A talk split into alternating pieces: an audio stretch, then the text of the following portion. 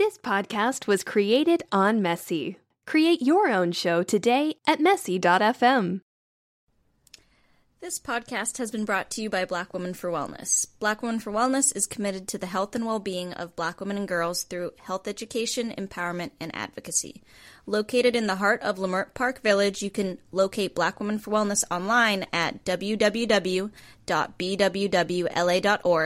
like our Black Women for Wellness Facebook page, and be sure to follow us on Twitter at BW4WLA and on Instagram at BWWLA.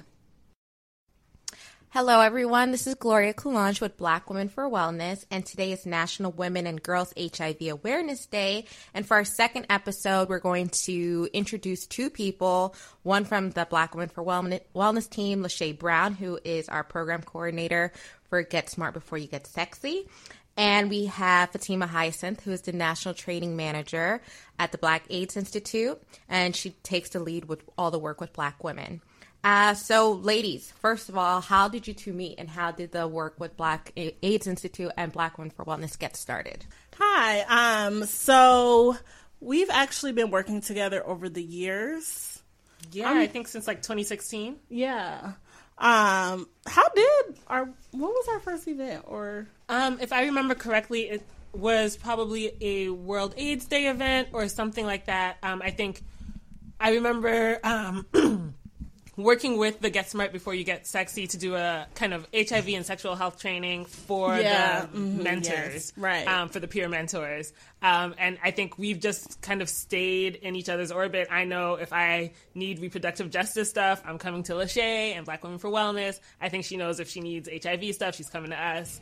Um, so yeah, yeah, it's been a good couple of years. So again, today is National um, Women's and Girls HIV Awareness Day, and so let's talk about HIV. Yes. Um, so there's a lot of myths on how like HIV got started, right? Like people are like people was in Africa having sex with monkeys mm-hmm. and like all this other different stuff. So how did it how did the epidemic start? Yeah. Okay. So this is a great question. Um, and I love this question because to answer this question, we have to talk about a lot of racism and a lot of mm-hmm. stigma that um, created a lot of these myths and keeps them alive, right? So I definitely, growing up, definitely heard the monkey sex myth, um, heard a lot of other things that were just really not true. Um, right. Um, and so what we know now um, from studies that have most recently come out is that HIV um, was originally a virus that went from uh, monkey to monkey, and then when those monkeys were being used for food, um, probably in regions in what's the Congo now it kind of made the jump into humans. So similar to bird flu, similar to swine flu, right? Like we've seen other viruses do things like this. Mm-hmm. The thing with HIV though is that when it made the jump to being able to pass from uh, to be from uh, animal to human and then to other humans, it coincided with a lot of post colonialism. And the okay. fun thing about revolutions is that people start moving around, people start meeting other folks, people ha- start having sex with folks who maybe they weren't having sex with before. Um, and so from that, um, in this whole big, um, you know, political climate of the 60s where you have a lot of movement um, intercontinentally within the African continent and then uh, um, from the African continent to elsewhere as well, we saw um, strains of this virus moving into the Western Hemisphere, probably into um, Haiti, probably also being accompanied by um, tourism and sex tourism from Europe and from the United States. And so that's the strain that um, we kind of know now that later when we talk about the HIV epidemic of the 80s in the United States and what um, kind of went back out into the rest of the world, that's what we're talking about. Mm-hmm. I want to be clear though. What I'm not saying is that, you know, I'm not saying that the HIV epidemic started because of um, folks in the Congo or because of Haitians, right? My family is Haitian and we have crazy stories about all the stigma that right. folks um, live through because of misconceptions yeah. around that. But what I am saying is that when we're talking about HIV, we're always talking about um, social movement and we're always talking about um, kind of the societal factors that run with it as well. Thank you for that. So you said something where I'm like, what is that? Uh, what is sex tourism? Yeah. So, um, you know, sex work is uh, a thing that happens for many reasons in many um, places, and uh, sex tourism is kind of this idea that folks will go to different countries um, to procure the services of sex workers at, for cheaper or for for different reasons. Um, maybe it's laws are laxer, maybe it's uh, less frowned upon in those places. But the idea of going to another place to um, get services from sex workers rather than, um, and usually it's folks coming from wealthier, whiter nations Right. to poorer, browner nations um, Yeah. to to get those services. Okay, thanks for that. Of Um, course. So in recent years, um, how is now is HIV transmitted? So HIV is transmitted um, through certain bodily fluids. Um, we're talking about um, vaginal fluids, anal fluids, semen, blood, um, breast milk. Um, it's not transmitted through um, saliva or tears or sweat. Um, and so when we think about usually how those are, we're looking um, through uh, sex without a barrier method or without um, some biomedical prevention. We'll talk about that later. Um, we're also talking about um, uh, sharing needles um, for intravenous drug use or for other reasons um, that would um, pass blood. In the United States, we don't see um, for blood transfusions anymore because we know how to screen it.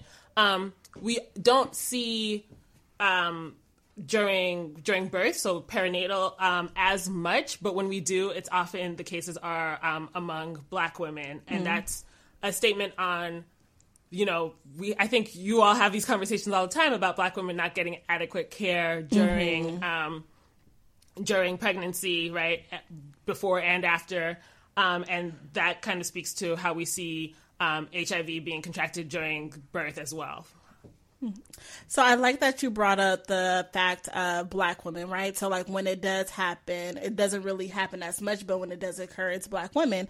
Um, so what are the stats related to black women when it comes to HIV? Yeah. So, um, in 2015, black women were diagnosed with new cases of HIV at three times the rate of white women. Um, in 2016, black women made up 60% of new diagnoses of HIV among women. Um, when we're talking about um, black women, when we're talking about um, statistics around women, the CDC, the Center for Disease Control, doesn't have good data around trans women. Um, but we do know that from 2009 to 2014, um, it's estimated that uh, among uh, trans women, black trans women were 51% of new diagnoses Oh, of. HIV, right? So no matter how you cut it, no matter how you slice it, um, black women who are not that big a proportion of the population do have a larger proportion of um, new cases of HIV. And all of this is happening in a, a time where we know how to prevent HIV. Exactly. So. Exactly. Um, and so that's my question, right? So we have biomedical prevention. Um, we have all of this new science and medication.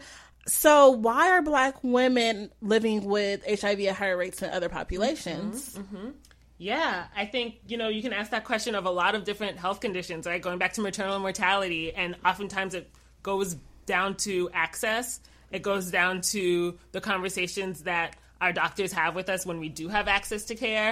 Um, you know, most of the cases of um, most of the new HIV cases in this country are in the south of the United States, right? Um, and when you think about those states that they also have horrible maternal mortality Right. um, cases, they also have, um, in many cases, not expanded the Affordable Care Act to make sure that people get insurance, right? And so when you think about those gaps, when you think about the stigma around Black women and um, you know being perceived as hypersexual. Um, and how oftentimes we don't want to talk about sex because we've been socialized to feel shame around that. Um, all of that together creates kind of this toxic mix where we're not getting the information that we need to make our own choices around our own bodies. So you said a couple of things that I want to touch on. So the first one um, is the conversations we have with providers, right? So oftentimes, let's say you're in a monogamous relationship, whatever that may mean, um, and you go to your doctor and they're like, "So how many partners do you have?" Or um, "Do you have sex with men or women?" Right? And based off of your questions, they're like, "Oh, we don't need to test you for that," right? Um, so, what conversations should we be having with our providers, and what is considered at risk? Yeah, yeah. So that's a great question. Um, so let me take the second part of that question Okay. first, right? so this question about at risk, right? So uh, the Center for Disease Control has guidelines about what type of prevention conversations we have based off of our perceived risk factors, right? When you look at what risk means, um, it might mean if you're looking geographically that you uh, live in a zip code with high uh, rates of HIV and you happen to have a crush on that kid in your math class, right? Okay. And that might mean that you're at risk. And that doesn't make sense for, you know, for thinking about, um, you know, how we make our decisions, right? So I don't like to talk about risk. What I do like to talk about, though, are our rights to information, right? So when I talk to um, women, black women specifically, about the conversations that we should be having with our doctors, um, with our nurses, with our OBGYNs, kind of with anybody who has, who can, our pharmacists, anybody who can uh, help facilitate health, the conversation is for me, what information is out there? I have the right to know all that information, and then I have the right to make that decision in a way that's not, um, you know, harmed by other folks' judgments or other folks' expectation. Um, I think oftentimes what happens is doctors there is there's data showing that 50% only 50% of women overall have ever gotten an hiv test right? Oh, wow. so doctors aren't even asking that question and you have the right to have a full sti full blood work done right, right. when you're in front of a doctor. And so thinking about why are you not getting that information and um, what does your doctor need to do differently to make sure that you have the full rights to all the information you need Thank you for that. Um, and so, also going back to your answer, um, you talked about hypersexuality, Mm-hmm. right? So, like, I mean, we're seen as Jezebels, um, Fast. right? So, it, for those who are like, oh, black women are at high risk, or black women are living with HIV at higher rates because they're hypersexual, right? Like, what what can we say to that? Um, what are the ways that we're getting HIV? Yeah. Um, oftentimes it's not a question of, I mean, it's never a question of hypersexuality. What we have seen are that um, there are sometimes smaller sexual networks, right? And we can talk about how, um, you know, a lot of different social factors go into um, choo- thinking about who folks choose to have sex with, right? Um, and so some of it is proximity, some of it is relatability, but then some of it is also when you have communities that are disrupted by a lot of different forces. Um, you know, your options are are smaller for who you might want to have sex with, right? So thinking about that, I think thinking about this myth of hypersexuality, um, that has always been tied to white supremacy. That has always been tied to patriarchy. Um, you know, talking about black women's hypersexuality is uh, you can go back to literally before slavery and see all the ways that that has been used against us. And so for me in 2019, that does nothing to help us, right? Um, and so thinking about um, you know when when we know that that's not not true thinking about all the other things that uh, create this again create this context where we're seeing these these cases Thank you. Um, and so, if we know that Black women are disproportionately affected by HIV, um, like what resources are out there? Because I know for me, I see a lot of like funds and resources going to like bisexual or gay men, right? So, what resources do people have, specifically Black women, when it comes to like HIV prevention or getting care services that we need? Yeah, that's a great question. So, um, I think the big answer to that is that we have each other, right? Um, and so we, uh, the Black AIDS Institute, we've been doing work. Um, kind of surveying Black women's ideas and understanding of um, sexual health and HIV prevention. And something that we learned is that something that was confirmed for us that we already knew is that we talk to each other like black women will talk to their sisters their friends um, about health and sexual health as much as they'll talk to a medical provider right and so we know that so how do we make sure that we have the information and we're sharing it with our communities um, thinking about uh, you know what clinics what doctors do you have in in your own re- um, community. So we have the Black AIDS Institute. We have clinic spaces on um, uh, Stockton and Crenshaw that you uh, you can get an HIV test. Um, we also have one on Eighth and Bonnie Brae where you can get an HIV test. Um, and those are you know you can come get a totally free HIV test. We can do referrals to other sexual health as well. Um, and then, you know, also thinking about there are a lot of great folks who are doing work around um, HIV specifically with Black women, and so amplifying. Um, their um, their work either through social media or um, through through other ways as well. Thank you. Um, so just so that for folks, if they missed it, um, so what are the two clinics, like the names as well as the streets? Yes, yes. So we have a clinic for us. Okay. Um, that is on Stockton. Um, and then we also have um, the Black AIDS Institute main uh, site, which is on 8th and Bonnie Brae. Okay, And you can um, always check out our website, blackaids.org, and we have all the clinic times and everything, as well as phone numbers that you can call. Okay, thank you. Um, so let's go into the science part of it, the Mm-hmm. biomedical prevention. So I've been hearing a lot about like PrEP, right? Um, so what is PrEP? Yeah, so PrEP is a pill that you can take once a day to prevent um, HIV. It's uh, more than 90% effective, taken daily. And so basically, what it does is you have to take it daily to build up enough of it to um, prevent if you were to have uh, an exposure to HIV. So let's say you're, um, you know, maybe you don't know the status of your partners, or um, you do know the status of your partner, um, and they are living with HIV. So it's something that you can um, use PrEP to prevent HIV. It doesn't prevent other STIs. Um, so thinking about, um, you know, syphilis, chlamydia, gonorrhea, for those you would want to use a condom, but it does prevent HIV. Right. So what you're saying is even if you're taking PrEP daily, still wear condoms. Yes, yes. Yeah. Thank you.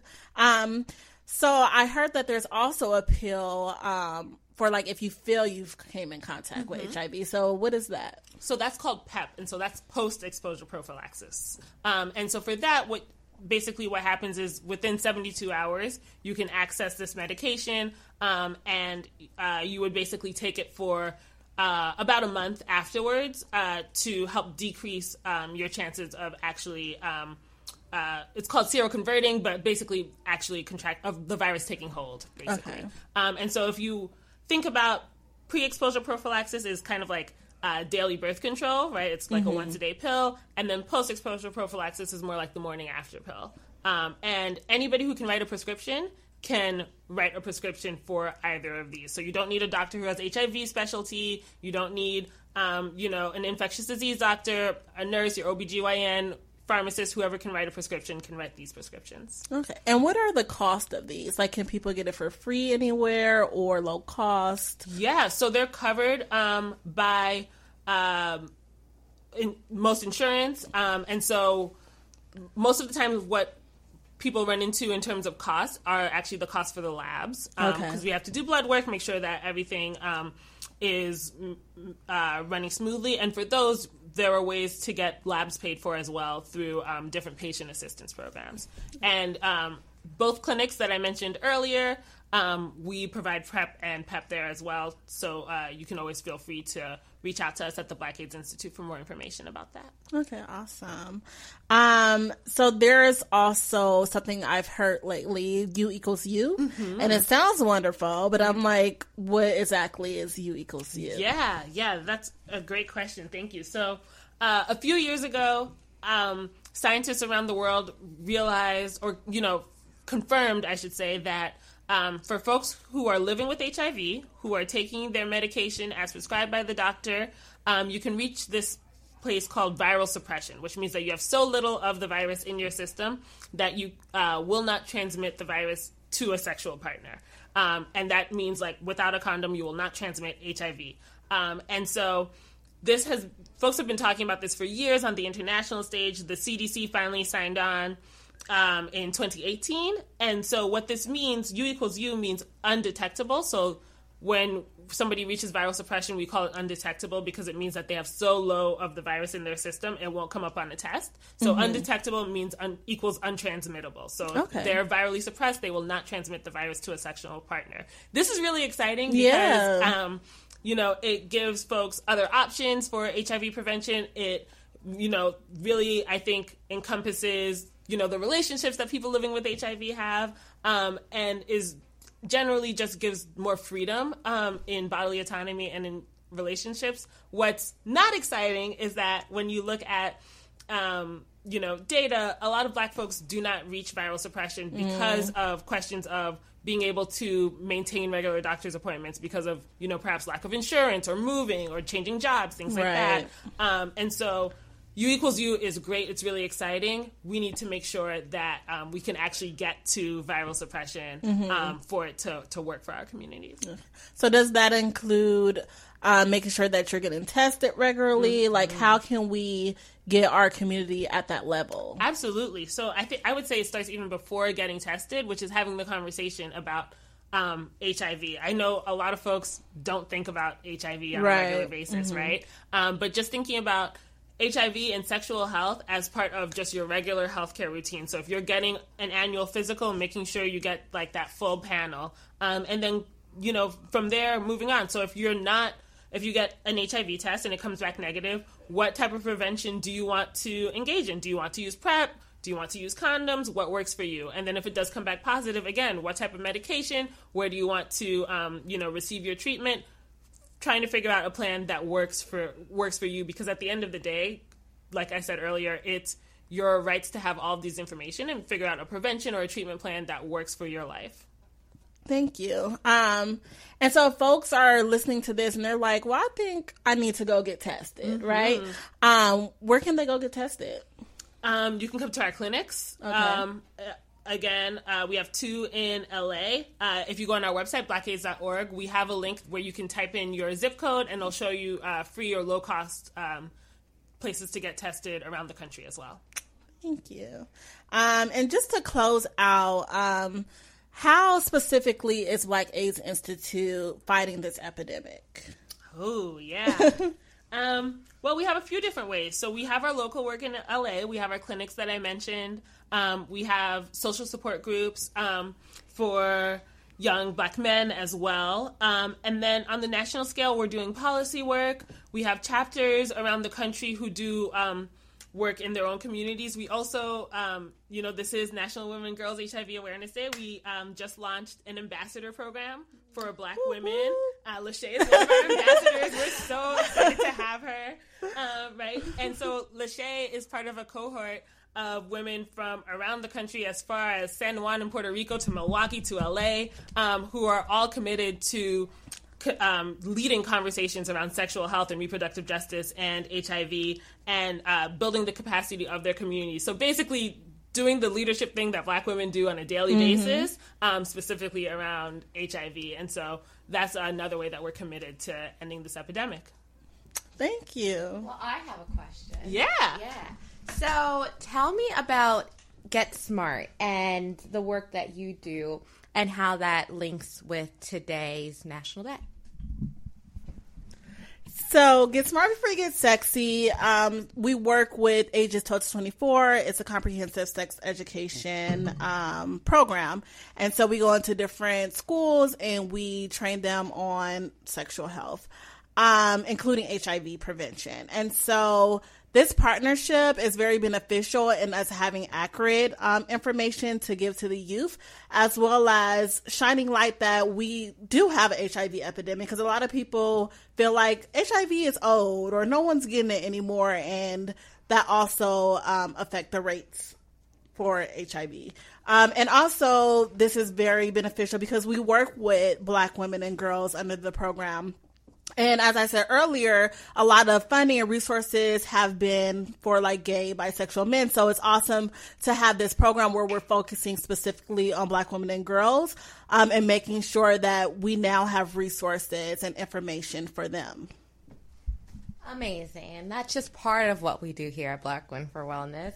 Um, but this is a time to plug in your programs, plug in your, you know, organization. What are your social handles? Who are we following? Who should we be following? Facebook, Instagram, YouTube, everything. Pinterest. Tell us. So you can follow uh, the Black AIDS Institute at Black AIDS at on Twitter and on Instagram. Our Facebook is Black AIDS Institute. Our website is blackaids.org. Um, I think that's all of us. Yeah.